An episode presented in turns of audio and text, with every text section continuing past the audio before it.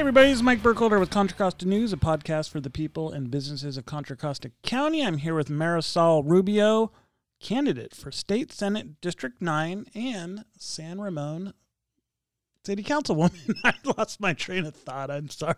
How are you doing today? I'm doing great. Thank you so much. How are you? Thank you for having me, by the way. Oh, you're very welcome. I, I'm actually excited for this interview because I, I don't think I've met you yet.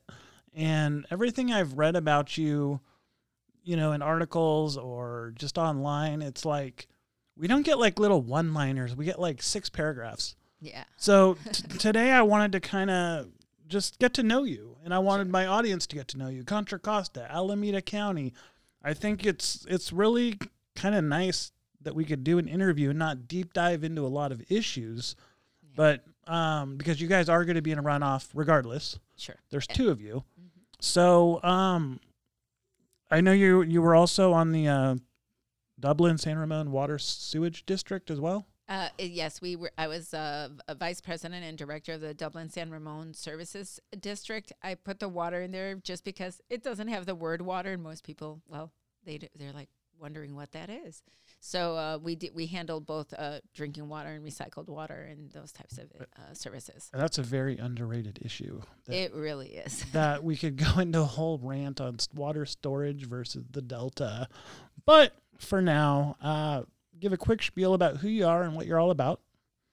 Okay, well, um, so I, I uh, tell everybody I never plan to go into politics. So I to this day people say "Are you a politician. I'm like I'm not a politician. I refuse to acknowledge that. And well, I don't say it like it's a bad thing. It's just that I think why I came into this space was a very personal one, and um, you know having been raised by a mom, a single mom who was an immigrant to this country, and um, raised three girls on her own, but was fortunate enough that they were offering college scholarships that enabled her to go to college and get her degree in education, uh, both her BA and her master's, um, but still couldn't even afford, with a master's degree in education, to pay for everything that we needed. And um, which really put my sisters and I very early on in a kind of a precarious situation where we were, you know, going to high school and um, as early as 12 years old working, uh, holding jobs. And What were you doing at 12? I worked at Dunkin' Donuts. Nice. Yeah. You had the best Super Bowl commercial. I, I, I, you know, I, I like, they were very sweet. It was a great place. And, but I learned early on to work really hard for everything and I, to appreciate, uh, you know, what, what we have. And I think that, um, you know, those early struggles, even in high school, I was holding a Monday through Friday job and then a weekend job, but I also had swimming classes. I was on the swim team. And so I think, you know, um, that work ethic, that perseverance really carried over when I and had my daughter. And unfortunately, at 13 months old, she was diagnosed with cancer, um, brain cancer. And at the time, had initially they, the doctors thought it was a benign tumor, and and she had hydrocephalus as well. So she, which kept reoccurring. So eventually, she had to get a shunt placed. Um, you know, and we spent, uh, you know, for seven months just struggling with doctors at a top 10 pediatric hospital um, with them not, you know, really figuring out um, what was going on in terms of why she kept regressing despite having 95% of this tumor taken out. At the time, I did not have my degree yet in science, health science, uh, and neurobiology. Had you started at that point? um, I had Or did the whole some- or did the whole like medical thing get you to start? No, I had started some Okay. like at a community college Got some it. classes, but but the thing is is that um you know the so when obviously when she became very sick, you know, early on, there were some signs early on as early as 3 months old that she was something her developmental milestones were not being met. And so I had about 20 pediatric visits just between her three months on to the one 13 month of age period when they finally diagnosed her correctly and they weren't figuring it out and the only reason it was figured out was because her regular pedi- pediatrician went on vacation and his colleague looked at her, a stack of visits and just said you know you need you need to take her straight to the emergency room. Something's wrong. Some this little girl's very sick. But you knew it all along. I did. I just needed that ref- for somebody to say we acknowledge it because we had done a month beforehand.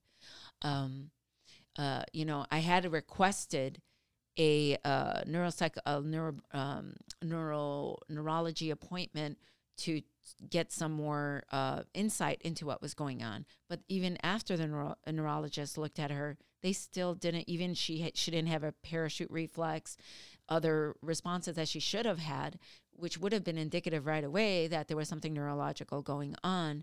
But even 30 days later, it took them another 30 days before they could finally realize, you know, um, only because her regular pediatrician had gone on vacation was the this other doctor looked at this all the all the visits, all the complaints, and what the report said from the neurologist, and said, you know, made the conclusion she needs to be taken to the hospital, being admitted for a full evaluation. And I and I hear this all the time from parents that have special needs or disability and just the amount of I don't want to call it fighting, maybe advocating is the better word. Why does it take so much just to get something done in the medical field? Well, there's a few things. I think initially in my situation, speaking from my personal experience, I think that they're just the the observations of parents uh, are, aren't especially uh, you know they see someone who's a fairly you know I'm you know a single mom at the time I'm a Latina and I think there might have been some implicit bias in there that maybe they just didn't really take seriously what I had to say. Um, I don't know that for sure, but it came across that way. Um, but um, how'd that make you feel? um, at the time, I didn't really. I just wanted to save my daughter's life. I just knew that she was dying, and I didn't want to let her die. I mean, I think every parent knows that at the end of the day, we don't ever want to see our children go, especially before us. No. Absolutely not. Um, so, um, you know, I, I was doing everything possible just to fight for her life, is what it was about. It was a survival issue. Um, and, you know, I think they just didn't give credence to what I, the, what my observations were, what I was seeing day in, day out. And so um, I think at the, end, you know, fortunately medical schools have made a pivot now to focusing more on psychosocial sort of training as part of their medical field training which is really important because they're, they they encounter everyone from every background. And so it's extremely important for them to be very conscientious and intentional about the work they do. And i think you know and actually for about 16 years, I was a lecture guest lecturer at Samuel Merritt College for a program that was uh, FACES medical program, pre medical program. And what it was is for a lot of these kids who, uh, young people who are going either just starting or going into the medical field.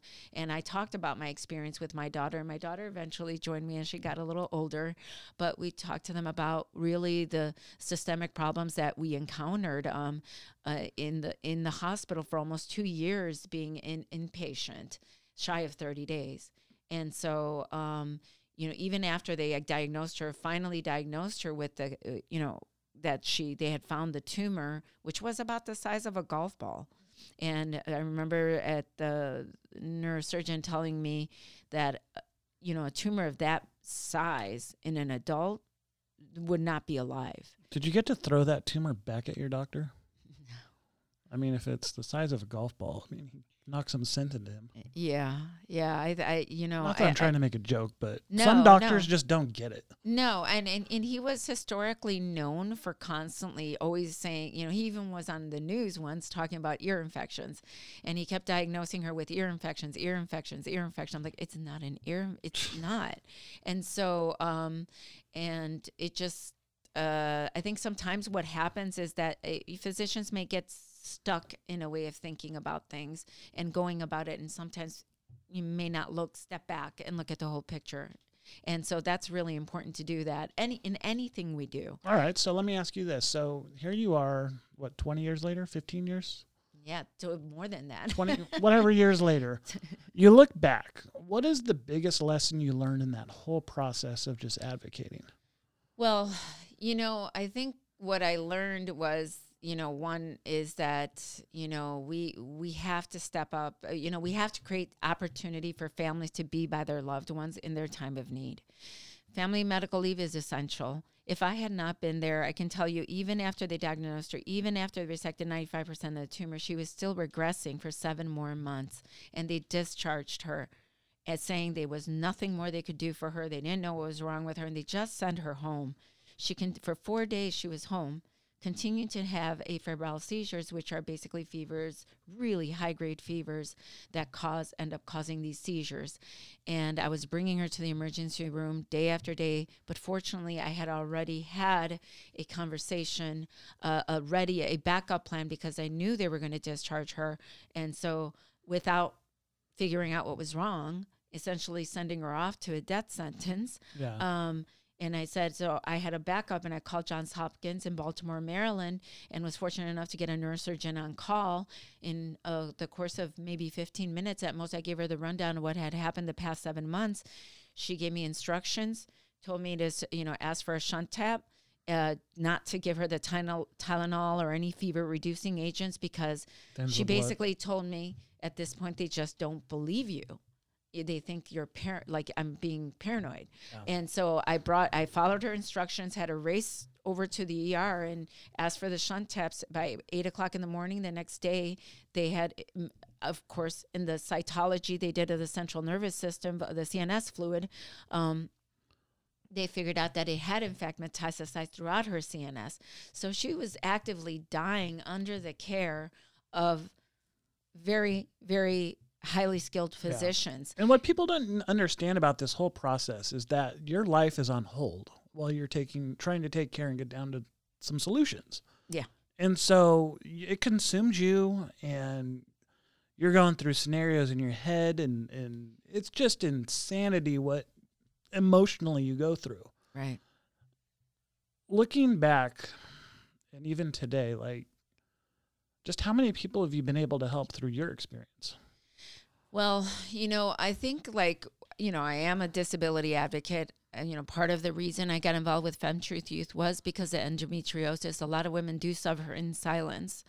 Um, but I also am a founding executive board member of the Natalie Project, which is really is a fund that advocates for um, individuals with intellectual and developmental disabilities, an area, a group of uh, uh, individuals who honestly have experienced an insurmountable amount of abuse, all types of abuse, physical abuse, sexual abuse, at rates that are far greater than the general population.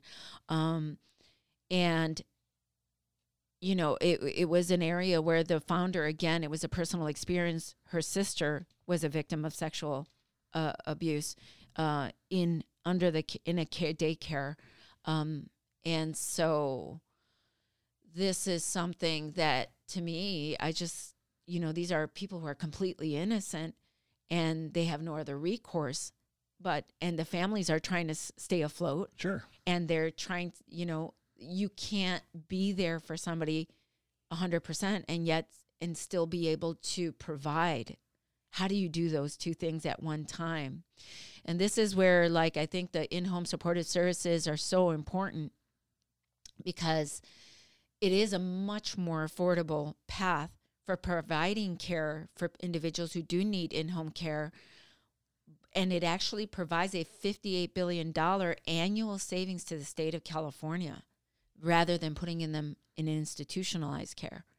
And so here you have a situation, but but the problem is is that the state of Cal, uh, you know, the the counties, this is county, their wages are dependent on the county, and the counties are paying them well below a living wage. Sure. And so many of these family members are struggling. They're not able to make ends meet.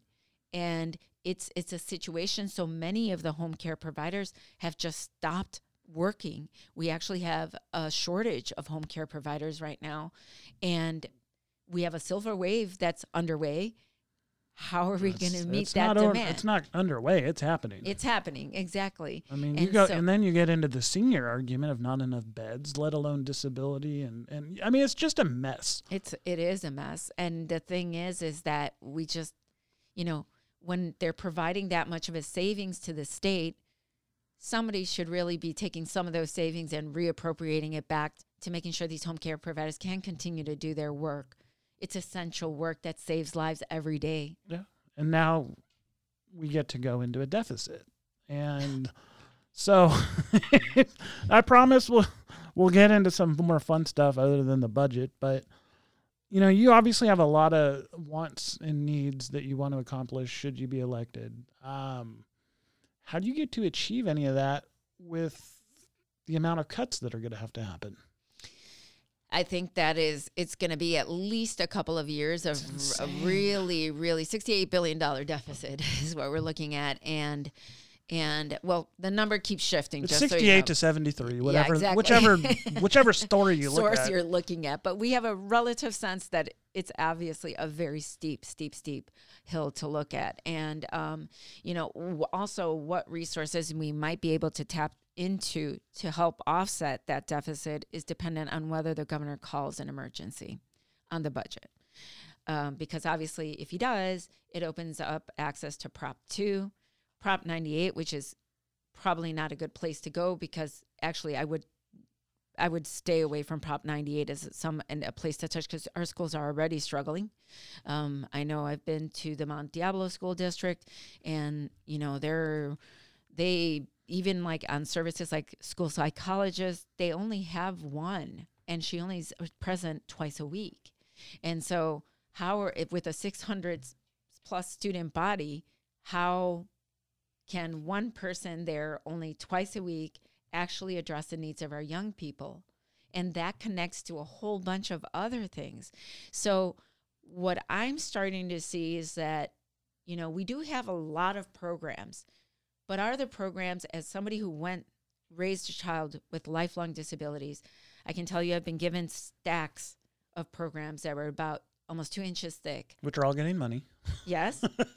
and telling me, hey, here, call them and figure, you know, every most of them that when I'd call extremely long wait lists, some of them she just outgrew. She outaged the the ability to get the help. So And even so- while you're waiting, she ages out. She ages. out. That's crazy. So then, so then the thing is, well, what good is a program that you can't access? And so, um, I think that what we have to start to really, we have to re-examine how we're doing things, and be more efficient about it. I think there's a lot of inefficiency systemically.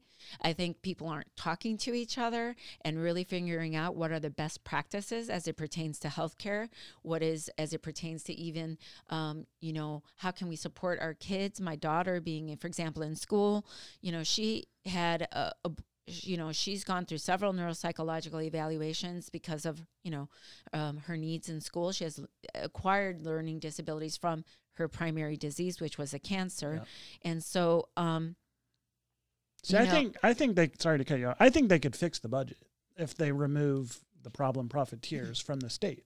Right. Because there are so many people advocating to keep the problem going because then they're out of a job. yeah And homelessness is no greater example to that. Yeah I mean, that's insane amount of money that they have spent on homeless. And I know I'm jumping issues here, but you just take the San Francisco issue when they wanted to clean up the city when China came. hmm They cleaned it up. They could do it if they really wanted to, just like they could solve the problem with senior services, disability services, medical services. I mean, hell, unemployment. right Lose billions of dollars in that thing.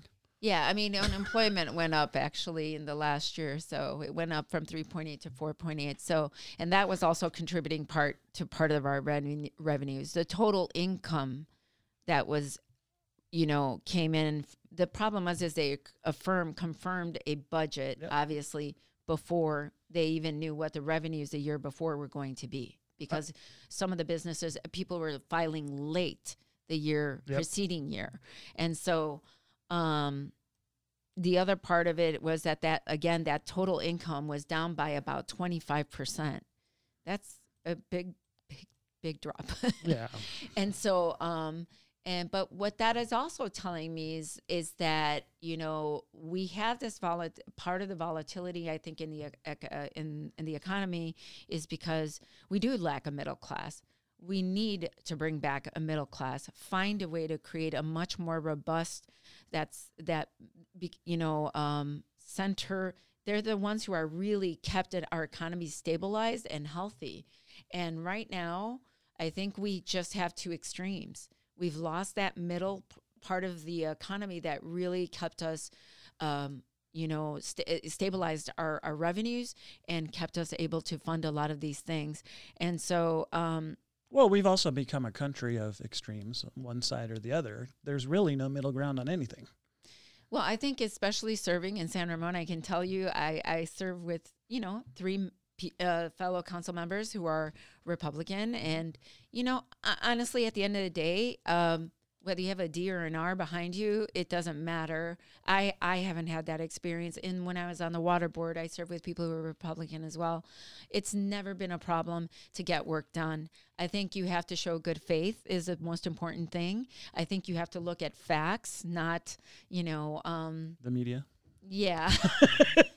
I mean, that's what you know. I, I try to tell people, you know, there's a reason I I have uh, so been very selective about trying to stay away from really taking uh, a lot of money from from from especially certain special interests that I f- if I feel it's going to hurt our the, you know our children if i feel it's going to hurt fence line communities if i feel it's going to hurt certain people i want to be able to represent the people first and foremost. But just because you take money doesn't mean you have to vote that way.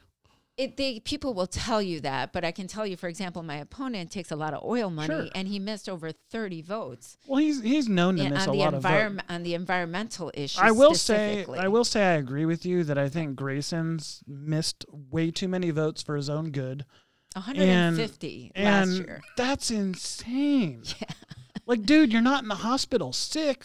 How are you missing these votes, or you just don't want to be have it used against you later? Do you like these A plus scorecards you get? But you're not voting. Exactly. It's a way of avoiding being held accountable, but we all know that an, a missed vote is a no vote. And I, I'm going to go back to just more of your district as a whole because you go basically Antioch, Brentwood, Concord, San Ramon, Pittsburg, Martinez, Pleasant Hill. Then you go down into Castro Valley, San Leandro, San Lorenzo, and I know I'm missing a lot of cities, but it's a long list. Very diverse, bunch of different needs based on the area you're in. Right. So, how does somebody in San Ramon with a social economic amazingness, great schools, how do you relate to everybody in this diverse district? Well, I think what's really nice about my experience is that I do have a very complex background coming here. Um, I, you know, but I'm also a testament to what, you know, um, if if given just enough opportunities and people take, you know, are able to get access to those opportunities, what can happen, you know? I'm not going to lie to anybody. I had to go to school when I was going to college and I finished my degree uh, in molecular cell biology with an emphasis in neurobiology. I just happened to pick one of the top three hardest majors yeah, in nobody, the university. About 90% of the people listening to this won't even know what that is. I know. And I don't even know what it is. It, it was then the top number one public school in the country. Um, you know, a little difficult. Um, so but I, are you a science nerd? I love science. Yeah. And I that's why I think it, the science drives the way I think about things and how I address problems. I never um, you know, I, I try to look at information just from the data. I don't want even when I'm asking questions of people, I never give sort of the leading question. I just ask, I want to know this piece of data, can give it to me. And I put together an understanding of what I what it is that I'm trying to solve based on the data well, I, I think, think, you've lived a lot of it though, because I because I go back to your mom immigrated here, correct? Yeah. And what was that like? Just she came here and she was working, and maybe you guys went without with a lot of things growing up, and yeah. that experience, like, so then I I go look at this whole Bay Area, your district, and that's where I think you could relate to a lot of these communities. Now you've worked your way through college, you've advocated, you've, you've been elected. Um, it's kind of like you're all over the map on experience. yeah, it is. And I just totally paraphrasing. Yeah, I, well, I think that that's what's the I think you know um, really sort of and not to toot my own horn, but I guess the beauty of it, you know, is that I can say, tell, be able to relate to so many people and understand, say, I get it. I get what matters to you. Um, you know, those the people who are still struggling today and who are going through the very things I went through, I understand. I understand what the barriers are. Like when I talked about the programs being inaccessible, we need to relook at that. How do we make more efficient programs and make it more accessible so that parents aren't bogged down with a two inch pack of papers that they don't have time to get through?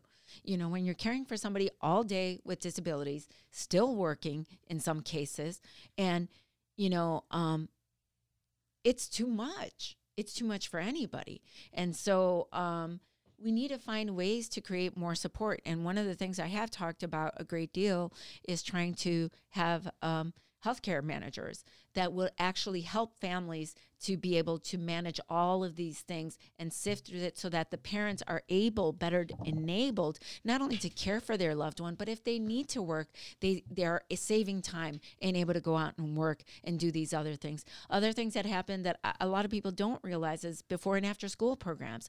That's not only really important for at-risk youth but it's also really important for families who have children with high needs.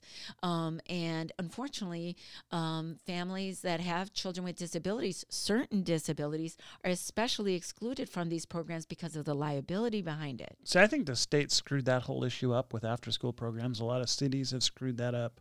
Uh, I can't think of any greater example than Antioch that just forgot about youth, apparently, even though they advocated Measure W on that.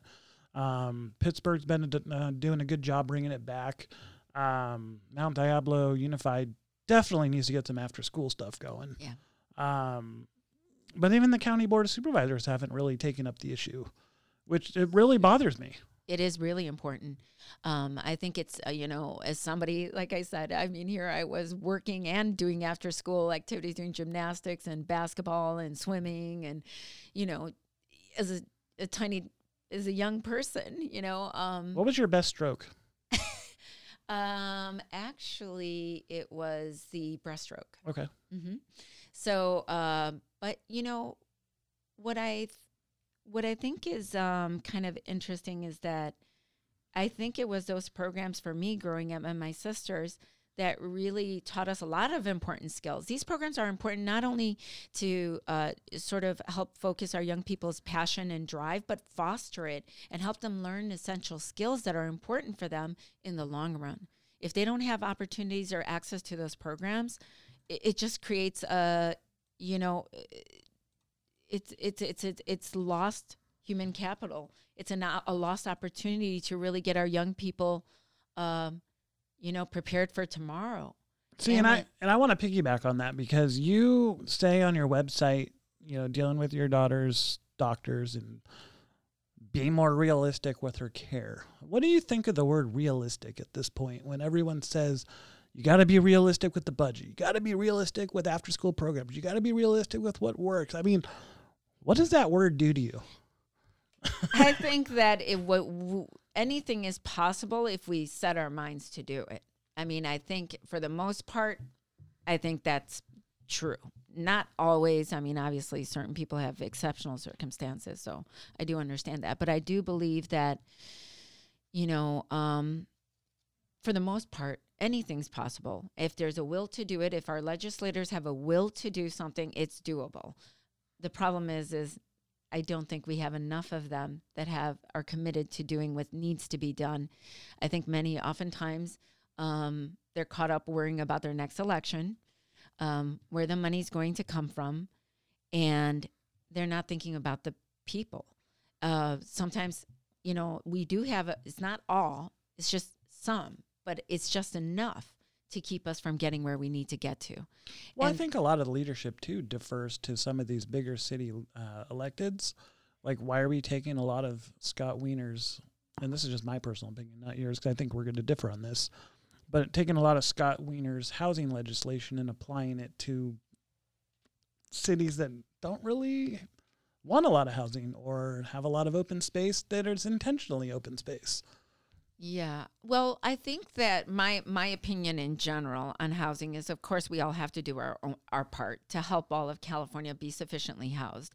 Um, but I think what has happened in some areas is there hasn't been um, enough funding coming from the state to help those cities that are struggling, where affordable housing is particularly expensive.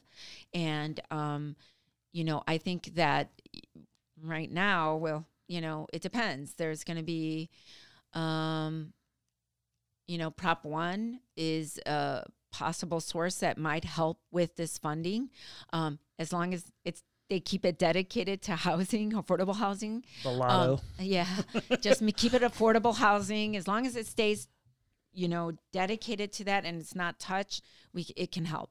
Um, and so I think the um, and then um, I think the other problem is is that there's also geographical issues that we have to contend with. I think that um, some are smaller cities that have different issues, or even like you said, there may be other uh, farming, agricultural concerns, and things that we all have to think about. And I think that part of the uh, what hasn't been incorporated in some of the legislation has been uh, creating paths, opportunities for cities to work, have a two-way communication with the state, so that the state can play a more supportive role in the process of all of California meeting the housing needs that we clearly have, and especially on affordable housing. And I think the issue of affordable housing, as I mentioned earlier, is is a combination that you know um, we have, you know, the budget. You know, I was reviewing on the the bit uh, the legislative office's budget review on this, and another problem that contributed to us on having having low revenues on income tax is the fact that wages are stagnant, sure. despite adjusting for inflation, and it's expected to be stagnant into next year. And so, what this is the repetitive problem that I see is that we are not being creative in thinking about how do we build middle class jobs again that provide enable people to have the buying power to be to be homeowners. Even if it's a condo it's better to have a condo than to be eternally I, I agree with you there and I know? and I I totally agree with you there. I also think it's fine if you want to start building thousand square foot houses again. Like why can't we do that? Why does everything need to be 3000 square feet? But I I really got this idea in my head after I I did a podcast with uh, Christopher Cabaldon, who's running for state uh, Senate District Three. Smart guy, and I, and I didn't really think about it till after the podcast. I listened to it a couple times just because mm-hmm. I always want to be better at the next podcast from the first. And he said something about a lot of these bills have these exemptions in it for funding for um, you got to be near transit, mass transit. We got to do this, we got to do that. So it disqualifies a lot of these smaller communities. And I'm just thinking after that, holy crap, Scott Wiener is a genius because all he's doing is ensuring tax revenue go into his city while he's getting other people's money from across the state. I'm like, the guy's a genius. So how do we get state senators that will say, "Hey, we're not going to rubber stamp this crap anymore. It's going to be evenly distributed throughout the state." Yeah, I think that that's there has to be a way to uh, be able to really assess the needs of those uh, the distinct needs of every city. We have to have ways of adjusting for that because if we don't these types of things will happen. What if for some reason there is a situation, say here, as I was driving up here, there's a lot of open space. There may not be transit nearby, but uh, there is an area that can become a mixed use uh, uh, uh, space. Um, we certainly want to create you know, we don't want to, if we want to build housing and affordable housing, we want to have diversify the type of housing that we're offering. And we certainly do not want to stall uh, the ability to build housing if there is a place where we can do that. But uh, again, um, I think that uh, those needs have to be addressed, and I and I see what you're saying. I mean, I think uh, they're clever. These guys yeah, are so I see smart. What you're saying. Um, it, you know, and and that helps certain cities, and and I know in San Ramon we don't get a ton of that money either. So, although, um, dude, with San Ramon, you guys were clever. Your police department went and got that retail theft grant. That was oh, yeah. awesome. I didn't even know they were doing that. And then it's like San Ramon just got this $5 million grant. Like, wait, what? Send some of that to our way to Antioch, Walnut Creek, Concord, like Pleasant Hill. Just put it in Dick's parking lot. Right, right. that was something we had to apply for. It was a grant, and we really had to go after that. And many people had to play a part in pushing that through. Um, Like, how does San Ramon get it of all places? I, Smart chief. Yeah, I like your chief. good- I do like him too. Yeah. he's he's a good guy. Uh, we're very fortunate to have him. Um, I think that um, I like that he's called me out on stuff too. I don't know about that. I have not been privy to that, so I will not speak on what I I have not been privy to. All right. So here's my question to you on this. Because I don't see this talked about a lot with you in crime and, and where you're at with that. Because, I mean, San Ramon is doing a good job. The police department, uh, a little busier than normal, I would say. But where do you stand on Prop 47 and, and just retail theft in general? I think that what you know, the way I look at crime is is from a two pronged approach. Um, we talked a little bit about it. Those before and after school programs, uh, it's a prevention side. We have to prevent crime. That's important. We also have to address what the crime that is right now, and and and and address what led to that. All of those things. There's many reasons behind that, and you know we have to basically address them as each one for what it is. Um, I think when we talk about uh, our, our, our prevention, those programs are really important. Making sure our schools are probably properly staffed, that we have sufficient paraeducators. Those are really important. I can tell you for my daughter, they were super important when she's sitting in a classroom of 30 plus students. She has learning disabilities. She needs someone who can sit in the classroom and help break some of this down the way she understands, not 30 plus students who Yeah. are not facing disability she is. Um, and so this is important because we don't want our kids to check out because and forget about school and just give up because they're frustrated because they don't have the support they need to succeed. Um, and I think that those psychosocial support services are also essential.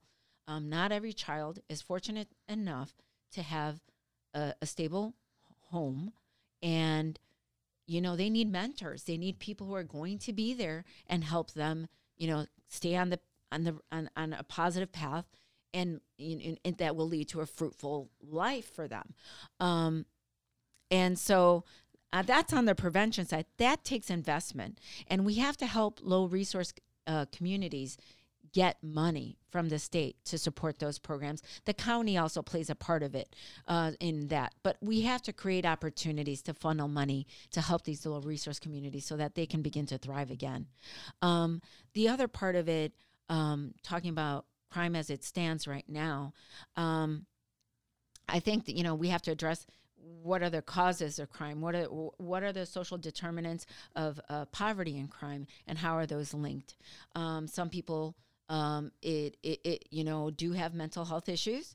I think if we're dealing with someone who clearly has a mental health issue um, we have to address the mental health issue. Um, and that may you know may or may not require uh, the person to have medical care or not depends. Every situation is different. Um, but if it's um, say somebody who um, has a drug addiction a drug addiction is a health issue. Again we have to help them address that part of it and uh, address their addiction so that we get them again back on the right path. We have to help people rehabilitate essentially. Um, but you know sometimes there are people who are just committing crime because They can. they can and they don't they have no concern for the welfare of other people or concern for the law and so we have to absolutely hold those people accountable you know i think that um you know anything you know that's what I mean by addressing the situations. We have to look at it for what it is. Is this a health mental health issue? Is this a drug addiction issue, or is this just someone who's you know I mean, wanting to profitize I- on something? I get that, and but my issue, you keep having these same people that go into a Dick's Sporting Good, and you're stealing footballs and jerseys, and Yeah. it's like that's a little different than somebody that's Right. at a grocery store and going to go grab a tri-tip and walk out. Exactly. Like I understand people are hungry. Like, do I like it? No, but I also pisses me off if I'm in line at the grocery store, and you know we're six, seven people deep, all waiting to pay, and then some jackass walks out with a cart full of food. Yeah. Well, why can't I do that too? Well, I'll be the idiot that they make an example out of that, hey, this guy stole. yeah, yeah. I mean, I think that, but see, that's that's what I'm saying. There's a difference, right? I mean, But who gets to decide the difference? Our judges, our justice system does. They're doing a bang up job, though. Yeah, I mean, our justice system is the one who has to address that. And I, you know, I, I think that, you know, I, I agree with you. I don't think that it helps if, you know, we have to hold people accountable if they are, you know, stealing for the sake of stealing. That's not okay. That's against the law, and we need to do that. Um, uh, uh, hold them accountable for that um, in the absence of the other things that I mentioned. Um, and so the, uh, but you know, I also think that what helped in San Ramon, what we got the grant for, was to expand our, our ability to.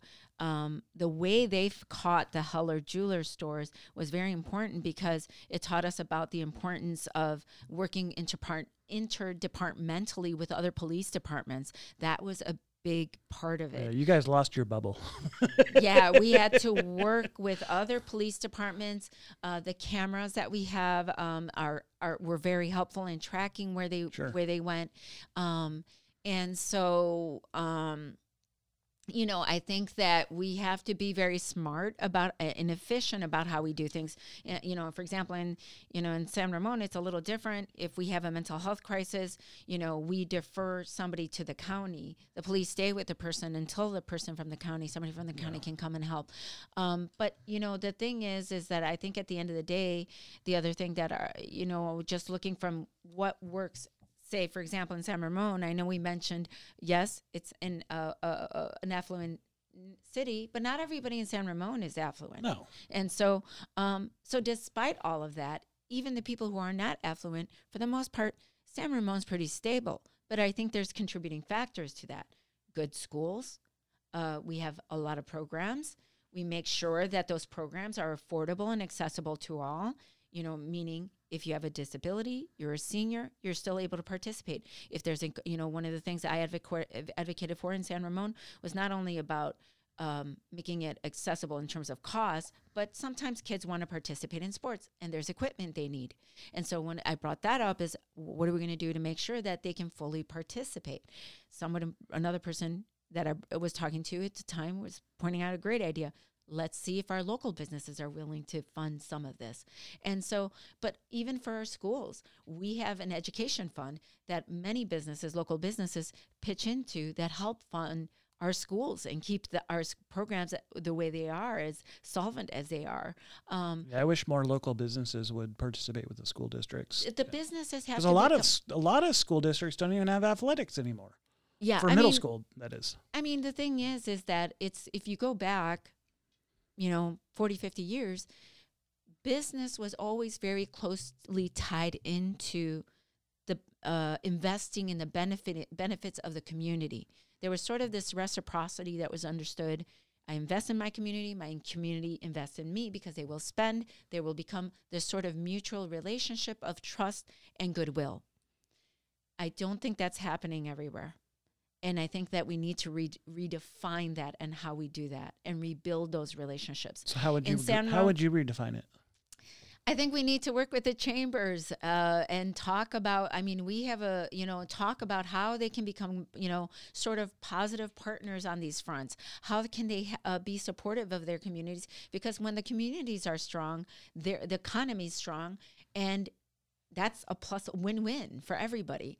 Um, I think the other thing what um, I wanted to uh, kind of stand uh, not forget that was important about public safety that I, I think has been very helpful in San Ramon and I think is helpful in any community is making sure that law enforcement is very well tied in in co- constant communication with um, retailers as well as just the community as a whole. Um, I know in San Ramon, I was part of, oh, you know, when there was a break in, um, the community uh, came together. I was there with my community. Um, and um, the chief was there, and they've been in conversations, and I've been staying in touch with them ever since to make sure they want more cameras. We we are there. We're responsive to that, and so what I'm saying is is that we have to open those lines of communication and create a partnership between everyday folks, retailers, and law enforcement. Here, here's a funny story for everybody, all you police chiefs out there.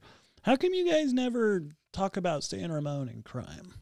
It's like, well, do what Carlon does. Be transparent. Tell people what's going on. Be accessible. I don't got to worry about San Ramon. It handles itself. Mm-hmm. It's it's really true though. Very very transparent guy. Oh, my, the chief. Chief. Uh, we have a great chief. Yeah. Um, um, I, I told him I said we need to duplicate you somehow. Um, so um, yeah, but your the question you had just. So anyway, I kind of digress because I wanted to make sure to cover that because that is in a really integral. no, it's true. So, uh, and that's where I think where do you and and I hate to play this question on you, but where do you and and Tim Grayson differ on education? Well, I have a neurobiology background, so I, and I have also the experience of having raised a daughter who was on an IEP and required special. Uh, uh, was part of uh, needing, you know, specialized services in her education. I certainly see as somebody, like I said, I think I didn't finish the point was that she had a full scale, borderline full scale IQ, and um, I put my degree to work for my daughter in the sense that I was working with her three to four hours a day, five to six days a week, really teaching her everything in the way I she would better understand and learn.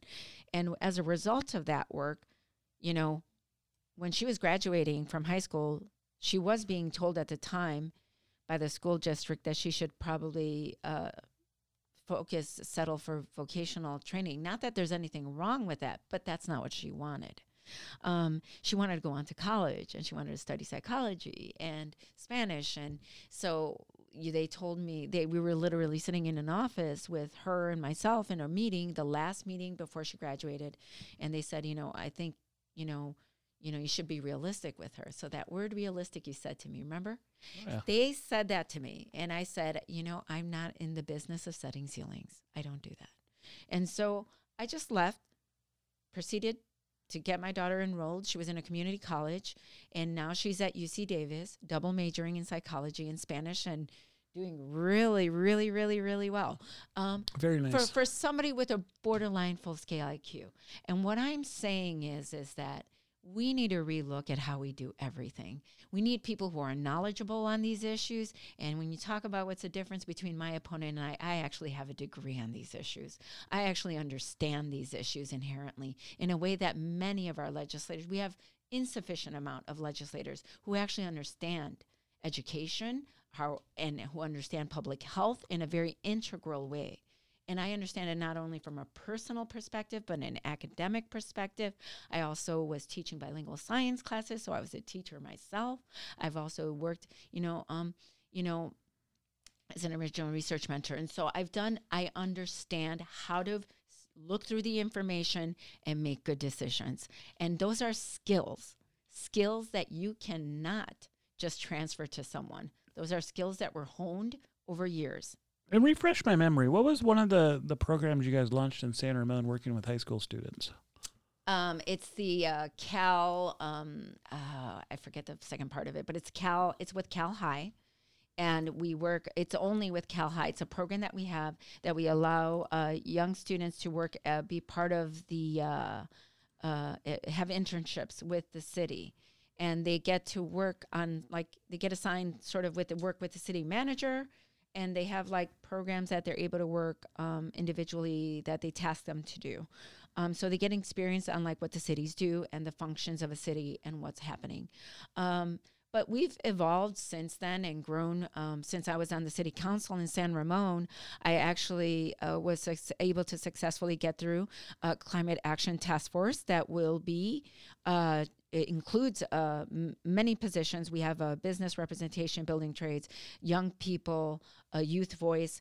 Um, we have alternate alternates and at large, so that we can have um, San Ramon is very fortunate to have a very high uh, population that's in the STEM field. So, and they're very passionate about environmental issues. So, you know, they re- were really wanting this for three years, and I was able to get it in, uh, get it done in less than a year. I started this in June. We got it done by January.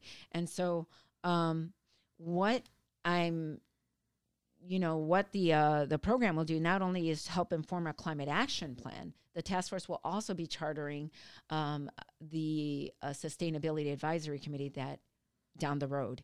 Uh, that we will have to confirm at a later date, but I don't, I highly doubt. I've already said it. I said it publicly. I, I told my fellow council members we are not going to put people to charter something and then in the end tell them, "Oops, we're not going to do it." That would be Oops. really bad. That would be real, really bad form. And they agreed. They're like, "Yeah, that would be bad form." So what? publicly. Are, so what? Um, So what's kind sure of been the result of this so far? for which one the climate task Yeah. so it's it's going we're recruiting people right now young people I w- i'm a liaison for the teen council made the announcement there a bunch of the young people's eyes just pff, lit up. They were excited. They're like how can i join? Does it matter if i'm already in this council that council? I was like unfortunately yeah you can only serve on one at a time.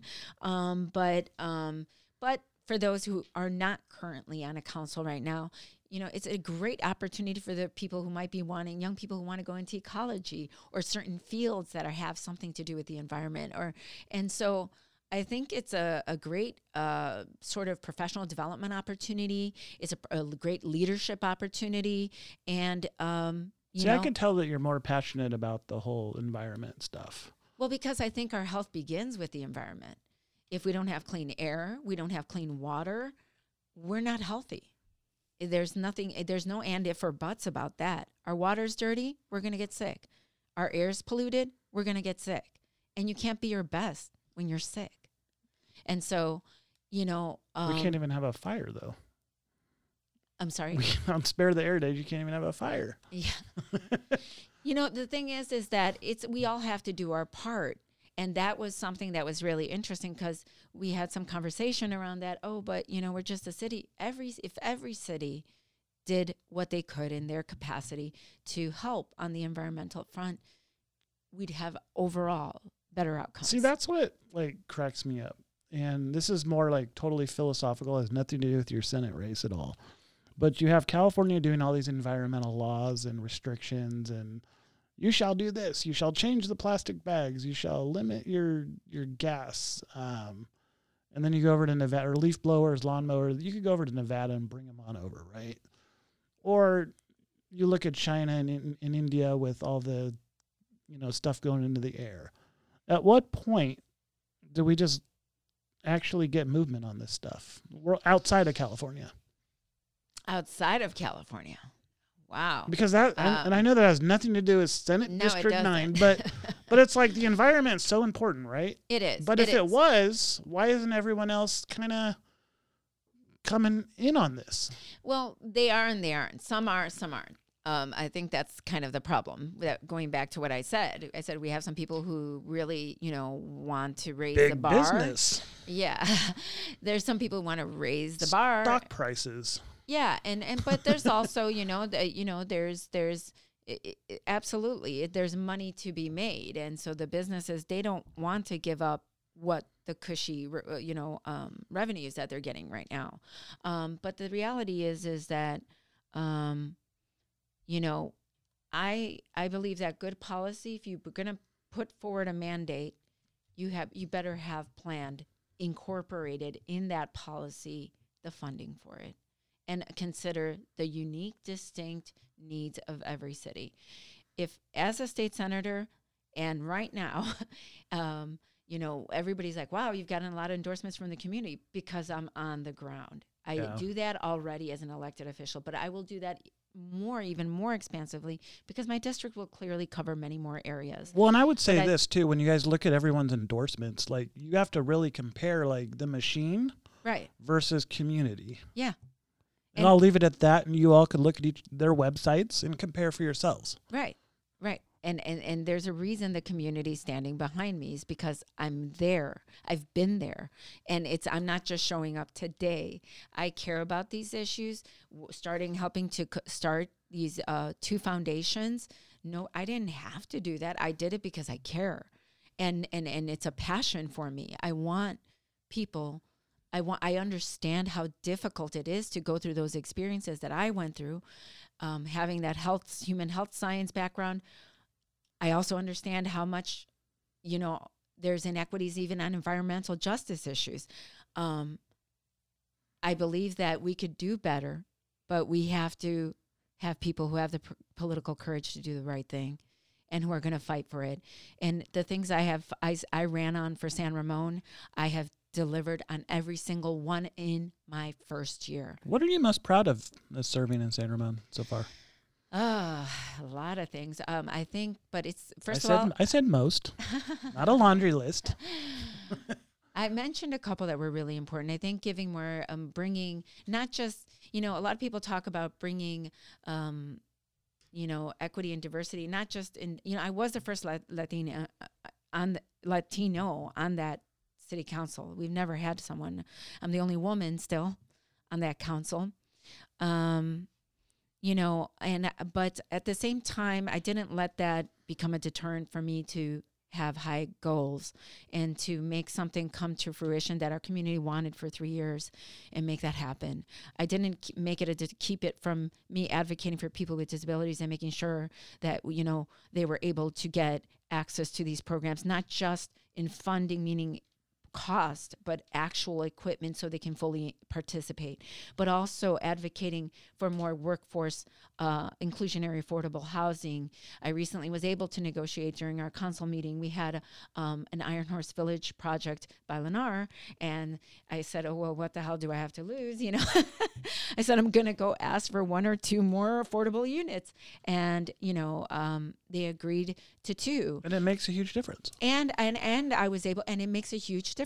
This will be a single family home that, for for all intents and purposes, will be affordable in perpetuity to help families be able to come and live in San Ramon, and for their children to have equal access to a wonderful education that we have.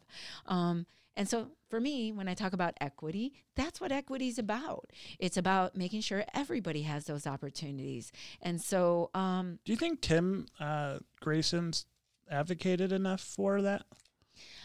My feeling is that I don't think the communities have felt the impact of his work. Um, and I'll say that because, um, you know, when we were at a recent candidate forum at the NAACP, there wasn't a whole lot of uh, enthusiasm behind his candidacy. And what that tells me is that the community, especially communities of color, are not feeling he's been attentive and there for us, coming to talk with us and actually meeting us. I mean, while he will say, "Oh, I started this foundation, this you know, the justice um, organization," um, that's great. But if the, it's not, again, goes back to what I was saying. If these organizations are not, you know, if you're if we're not feeling that impact, we're not actually our lives aren't improving, and you're not making sure that it's it's doing what it's supposed to do, then we're not. It's it's pointless. Yeah, I think for me with with Tim is you had a big opportunity to help out Contra Costa County during a, a crazy time with you know, I don't, I don't want to keep referring to Antioch, but you don't have enough police officers in Antioch. Why in the world are you not being um, preventative and, and let's put some CHP, let's figure out the sheriff. I know Mike Mike Barbanica has talked about that, but that should have been even before that was brought up. Like, hey, you got all these guys on leave. How do we get you guys help? And yeah. How do you restaff? and you also had a lot of this issues with the district attorneys not having enough staff. You have all these retail thefts going on in, in Walnut Creek at the time. And it's like the dude stayed silent on a lot of this stuff. Yeah, and well, that's why he's endorsed by all the police people. Um, I, you know, it's a misunderstanding when pe- I first of all, there's some things being said on mailers that I, I th- that I support defund. I've never said that. I can tell you that. I've never said that. Um, in fact, I want to make our police departments better, and um, what I mean by that is we need to invest into making sure they have adequate psychosocial support services they i as someone who has a human health background i understand very well what our police officers are doing go- experiencing every time they go out there to you know and what they see. They don't see the best of humanity often. They see, they the see everybody on their worst day. on their worst day. And sometimes these are very traumatizing experiences. We need to make sure that they're staying mentally and physically healthy um, and that they're still able to serve if they need time off leave paid leave because they're not better to do that than to put them out on the street and potentially something worse happening. Um, I think also there has to be training. We obviously know, not from opinion, but actual studies that show that there are some implicit bias, in, in, you know, incidents that happen. Um, studies where they do like cynic, uh, um, like there's, uh, what's the word? There's, it's a word with the S and it's not coming to me, but it's basically like they test people to see how they react. And there's clearly a disproportionate response to communities of color in these incidents, high stress incidents. And so we have to have some implicit bias and de escalation training. Of course, that is a plus. That's great. Even as elected officials, we have to get ethics training all the time. I mean, I think it's just it's something that people have to do on a regular basis so that they're on top of that, so that they're best in their profession. You know, it's it's it's it's really about putting our best out there. And um so it's contrary to what you know these uh, independent expenditures are trying to tell people i'm actually trying to invest in their well-being so that they can be their best and i also you know want to make sure that there's more accountability and transparency if they are not what? able to serve that they we, we do that preemptively we don't react after the fact well they also investigate all the officer involved shootings now mm-hmm. which which is a good thing and and I always tell people, well, okay, what's the problem with that? Because even though yes, I do support law enforcement, I do think that they've been given a bad rap the last few years. For some incidents, rightfully so. Others, yeah, you guys are witch hunt. But with some of these officer involved shootings, you've only had really one in the last five years where you actually sent a cop to jail. And the others have been um, clean shoots and even City of Oakley, their officers last year clean shoot. You had one in Oakley, one in Discovery Bay, and I, uh, I think Richmond had one that was a clean shoot. I mean, you, the process works if people would just chill out. I think there's some concerns about them being able to report what's happening. If there is, for example, an abuse of power, right, or uh, you know, a misconduct um, where can an officer say if they observe a fellow police officer com- behaving in a way that's not professional, it's not inappropriate, it's an abuse of power? Um, where can they go to report that without fearing that it's a rep- it might come back on them? The retaliation. Exactly. So I do think it would be helpful. But that's every it, I, every I understand, industry. but I, I I know, and that's why every industry needs to have what I call a quality control department. It's a quality control issue. Um, they need to have a, a, a, somewhere where they can go and report that if they see it to an independent body that will not, where they won't fear that it'll come back to bite them and they will get fired and displaced for reporting something that has happened. There has to be justice. There has to be trans. What you were saying in the beginning there has to be transparency. There has to be two way communication. If we leave it where their only option is to go to the superiors, it's it's not going to happen. It, well, look at the City of Concord with their police department right now. You have four women suing the dis- or the police department right. for you know various reasons. Contra Costa sheriff's office, same thing. Right, and if there had been somewhere where they could have gone sooner, earlier, and reported, hey, the, these incidents are happening, X, Y, and Z. It's it's prevention. We it, it's it's like it's it's about investing in prevention. We are a reactive community. It's very inefficient. Well, I think the state of California is just as a whole, the state legislature is just reactive. Yeah, we have to stop working from a band aid treatment approach. We have to be proactive and we have to invest in the things in the uh, me- efforts that we know, whether it's healthcare, whether it's education, whether it's public safety, uh, we have to approach it from a prevent preventative approach so that long term we are actually getting the outcomes that we hope to get. And we have to go based on data, the science. You know, it's important to do that. Um, and so you know that that i think is something that is a missed opportunity so what i was saying about you know like for example, uh, like I said, you know, I think what you will learn about me is one. I take chances when I when it's absolutely called for.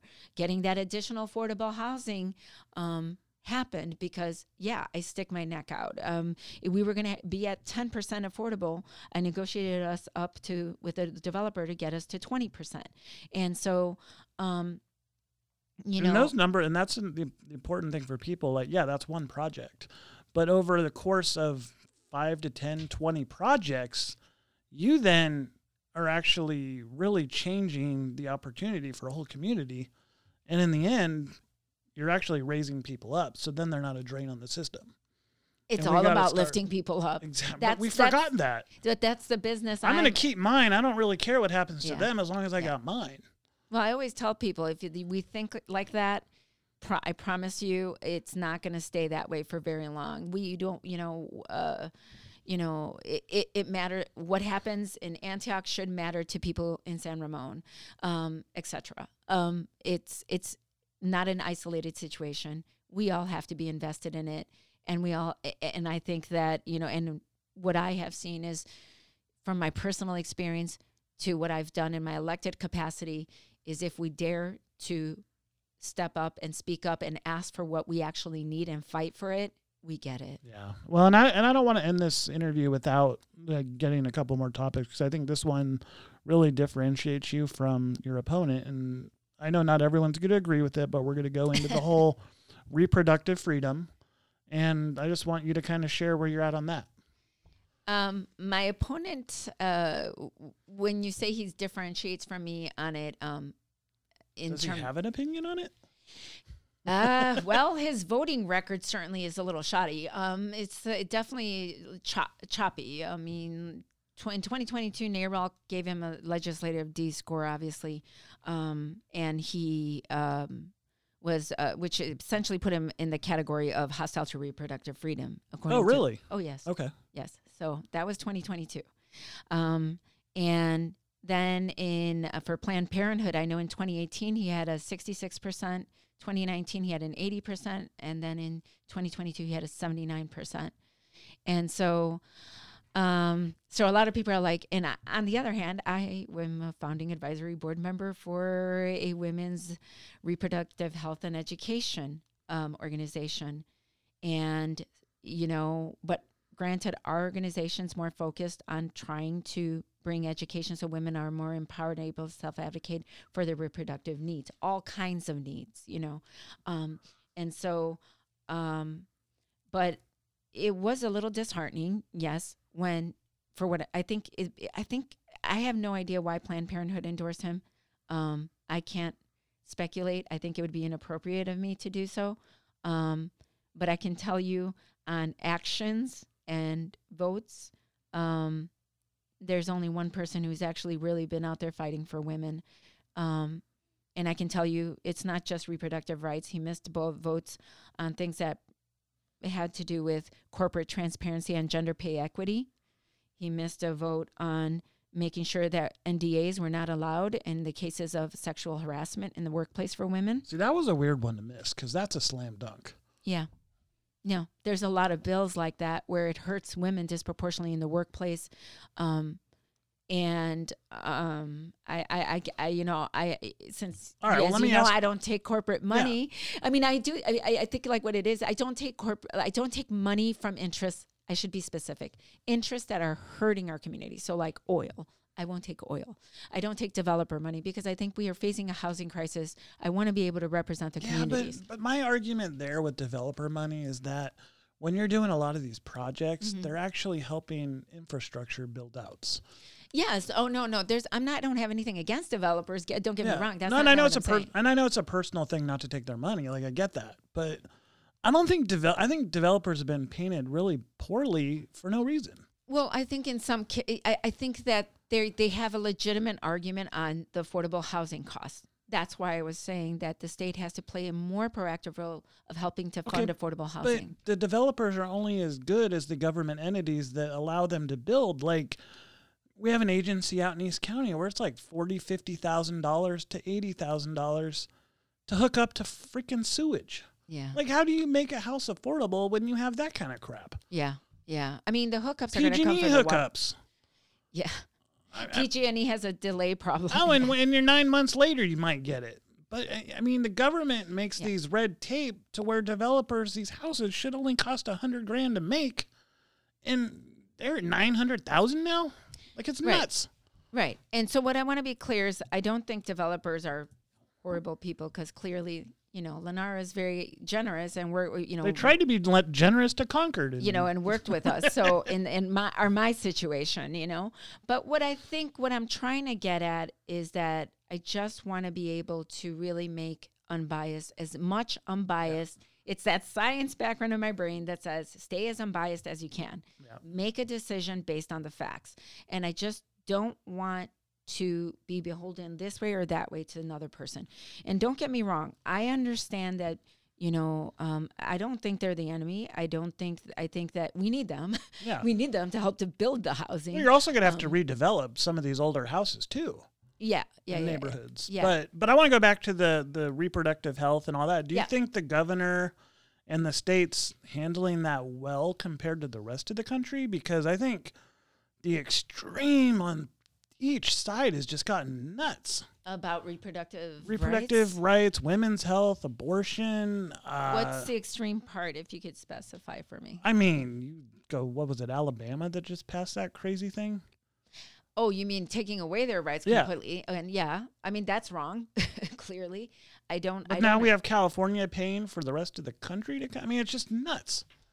You know, I think what it is is that um, unfortunately, uh, you know, this is a.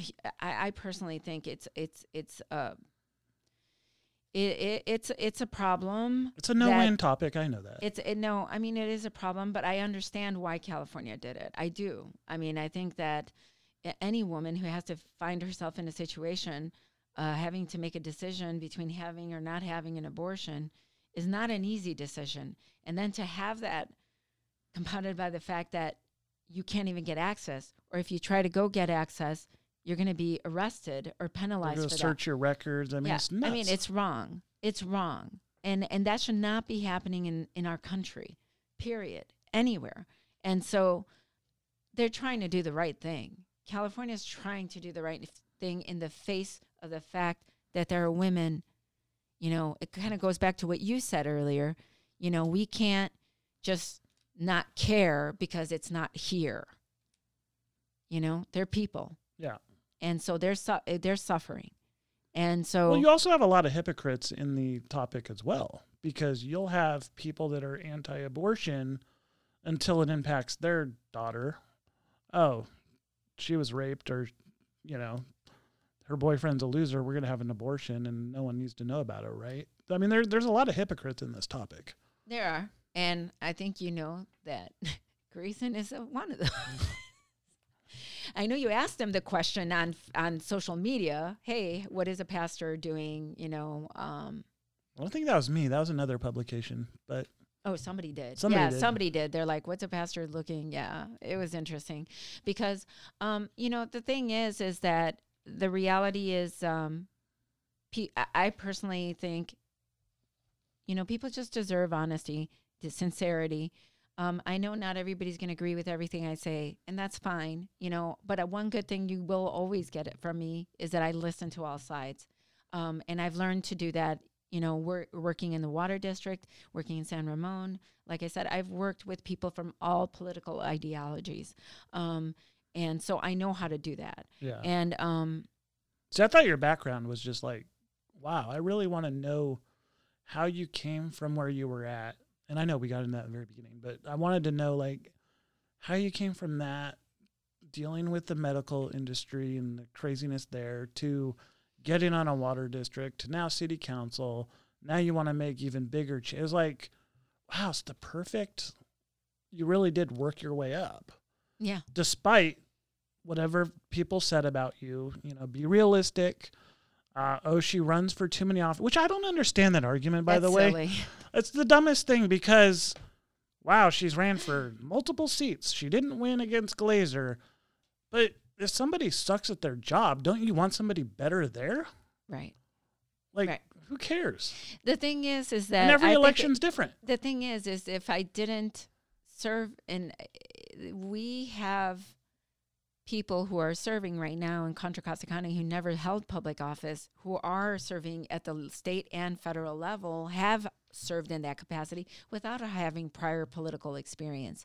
And so, one of the things that I know my opponent kind of tries to rail in is, oh, you know, I have all these years of experience, seven years on the legislature, and I know the newspapers have continued to try to tout that as the message, but the reality is, what good is experience if it's not good experience if you're not delivering on the bills, the initiatives that are most important to us, like the environment, like women's rights, um, and um, you know, and making sure that you know, um, you know, even with workers and with the with the chamber, he's had a very choppy background. Um, he's had really, really inconsistent scores with all of those sectors. But what that tells me if I were a voter, is that when you're going up and down and having one year good, one year bad with all these different sectors, it means you don't know what you actually stand for. And so that's the difference between my opponent and I. I'm very clear about that. And I and when and the reason and when I talk about the community, why they are supporting me is because they know I deliver on that. Okay, so let me ask the reverse of that is saying that you know what you you support and what you feel, right? So then how open-minded are you to change, negotiation, working to a middle ground? It's all on the facts. So of course, if I have to modify my pre-existing understanding of something, I absolutely need to rethink it. Any uh, I, you know, we can't it's not about being right or wrong up front, but it's about you know, taking an issue and looking at the facts collectively, all of the information there, making the best decision for all involved. Good policy does not disproportionately hurt any particular group. Yeah, and that's what bothers me about some of these legislators. They just they don't budge on their opinions. They won't even negotiate, and that's and that's more of a DC thing than here locally. But in the state, you do have a lot of these legislators that are finally terming out that just will not budge on their issues. And the public safety committee just drives me nuts the last few years. Mm-hmm. You've had some education problems where they're not even budging to make education better for everybody.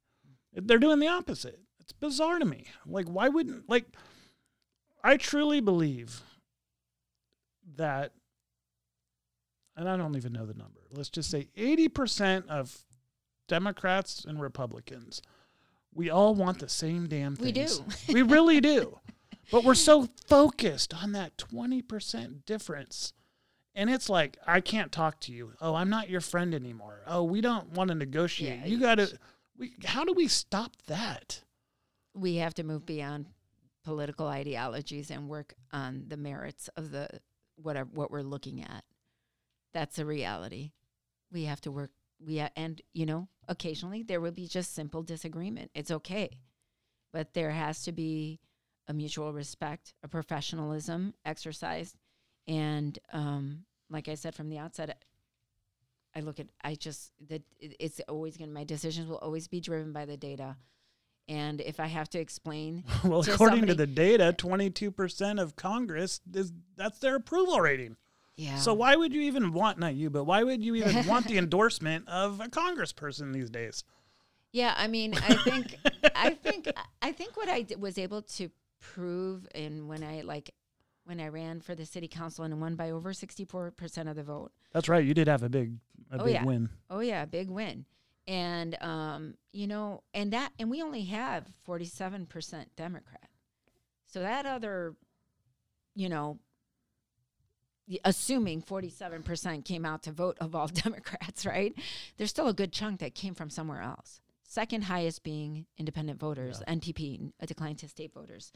Um, so what I'm saying is, when you put forward good policy, you know, it, it's it's never about it's not about politics. It's about policy that actually works. That's backed by the science. That's backed by the research. That's backed by you know.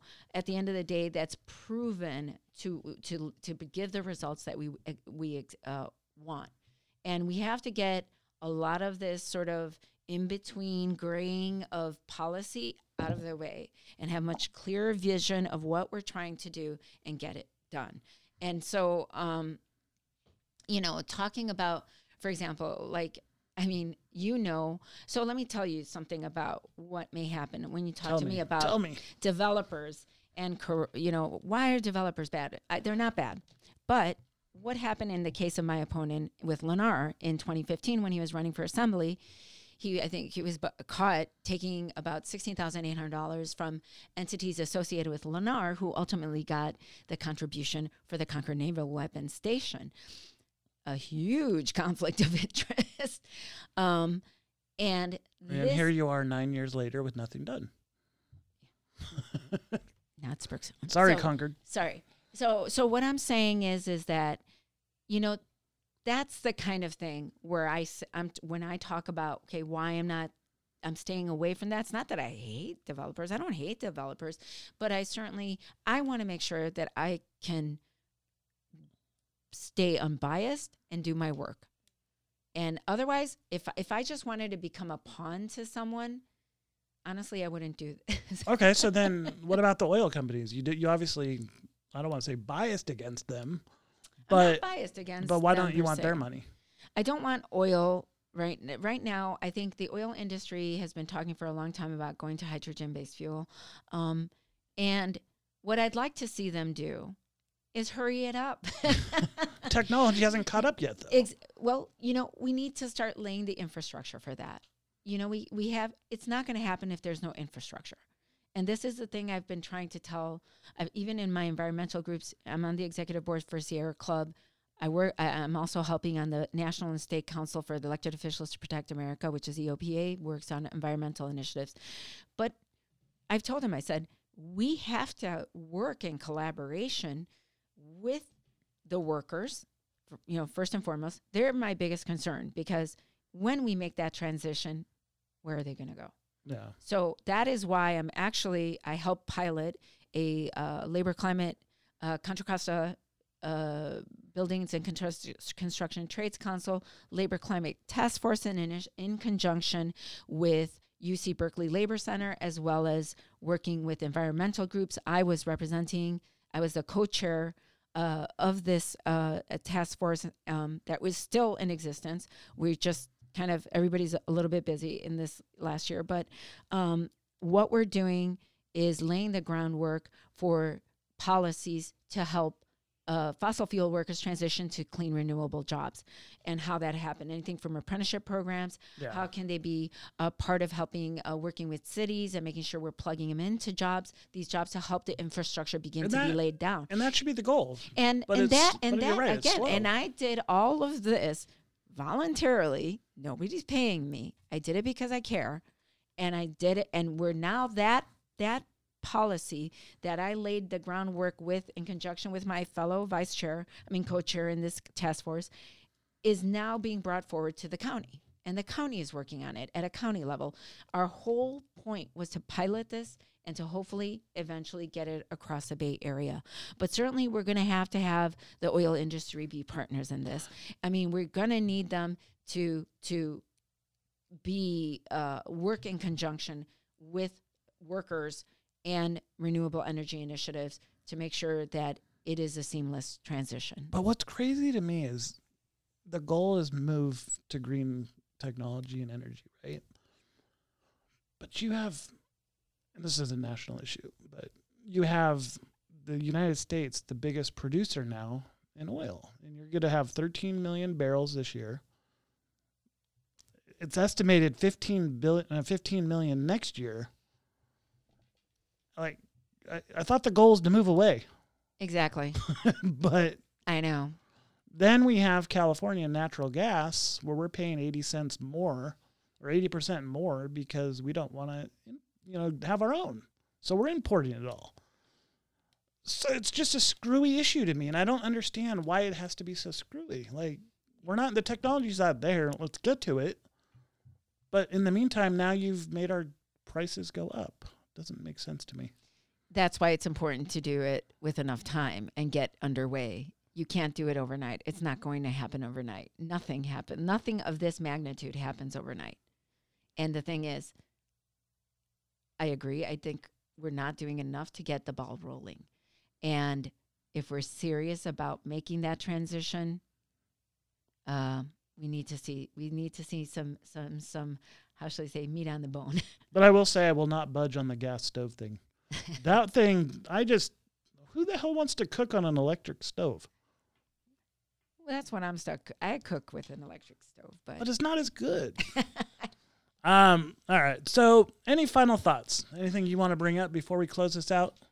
um, you know, Any I, topics we missed? I know we've kind of been all over the map. Yeah, yeah. So for introduction, this is quite an introduction. Um, so I think you know, um,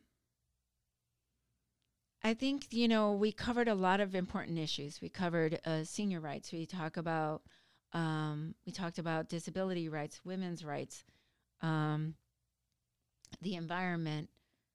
Well, How are we going to budget and finance all this? actually showing actually showing up to vote.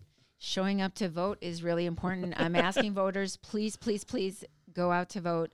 You know, and I always tell people, you know, I, my approach always has been I try to give information to voters. My goal is to l- give the voters the information, let them decide. And um, because they know what they want.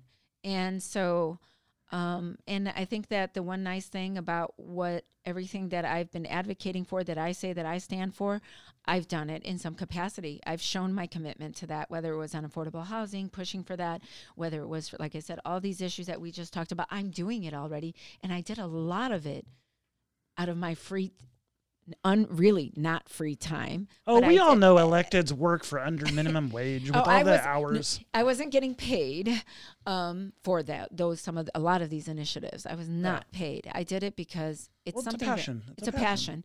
and and that is why I'm here. I'm here because I believe that I can make fundamental change. I can get us back on track. I, and and I'm a person who will hold us hold our elected officials accountable. I'm not shy about it. Most people know I'm not a I'm not a shy person. I will speak the truth if I have to but it's always the people because they elected me. They're the ones who put me here. I get that, and I never forget that when I'm in office. Well, I look forward to just how this race is going to play out because it's one, it's funny that they're sending out mailers on something you guys are already going to go to the fall for.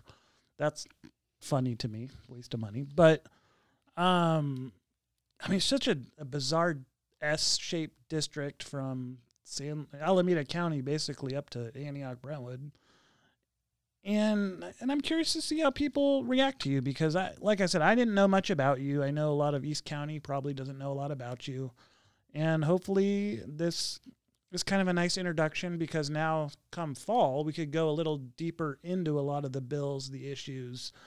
But I think it was important not to do that this time, but rather people get to know kind of how you think and your thought process.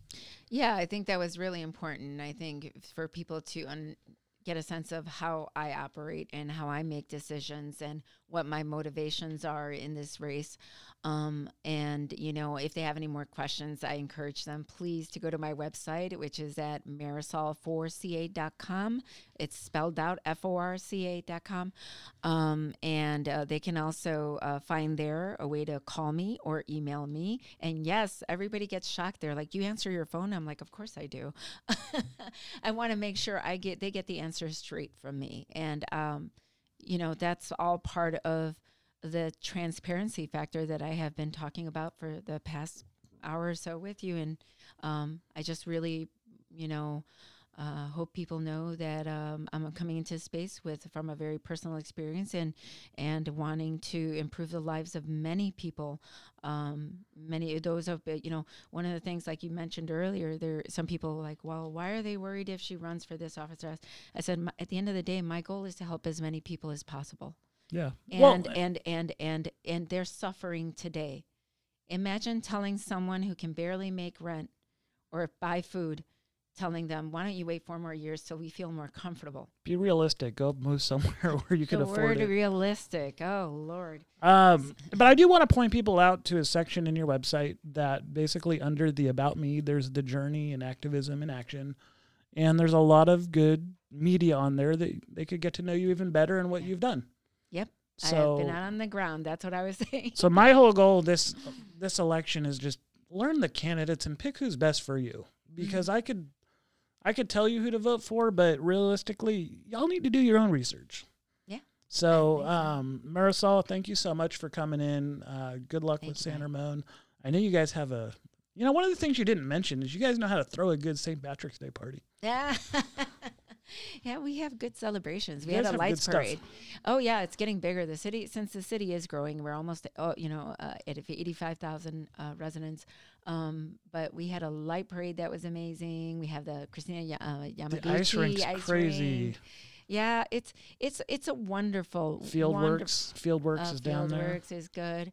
You know, and I, I honestly like I you know I I think what's really the the you know kind of the interesting set of skills and insight that I'm bringing is kind of bringing in what I've learned what works in San Ramon and what makes San Ramon's you know an exceptional city in many ways. Um, but also understanding from a very personal level what can uh, lead to some of the outcomes that are happening in other cities in our district and how we can improve that. And i think we need a representative that is for all the people not just some people. Well, I think also the nice thing about San Ramon is a lot of things you guys do, there's a lot of buy in. It's not just ramming down new stuff to the whole community. Oh, we always engage the community. I mean, if we're going to do something, we absolutely get a pulse from the community first.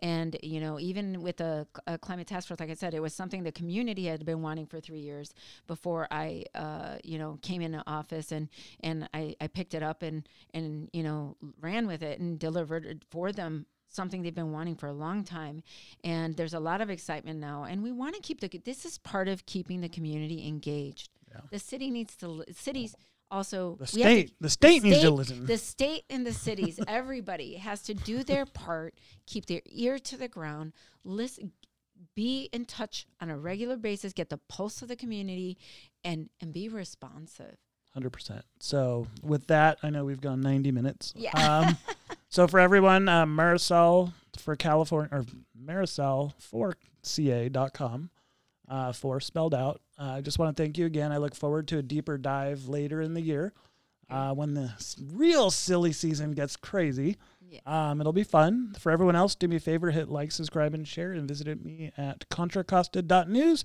I will see you next time. Take care.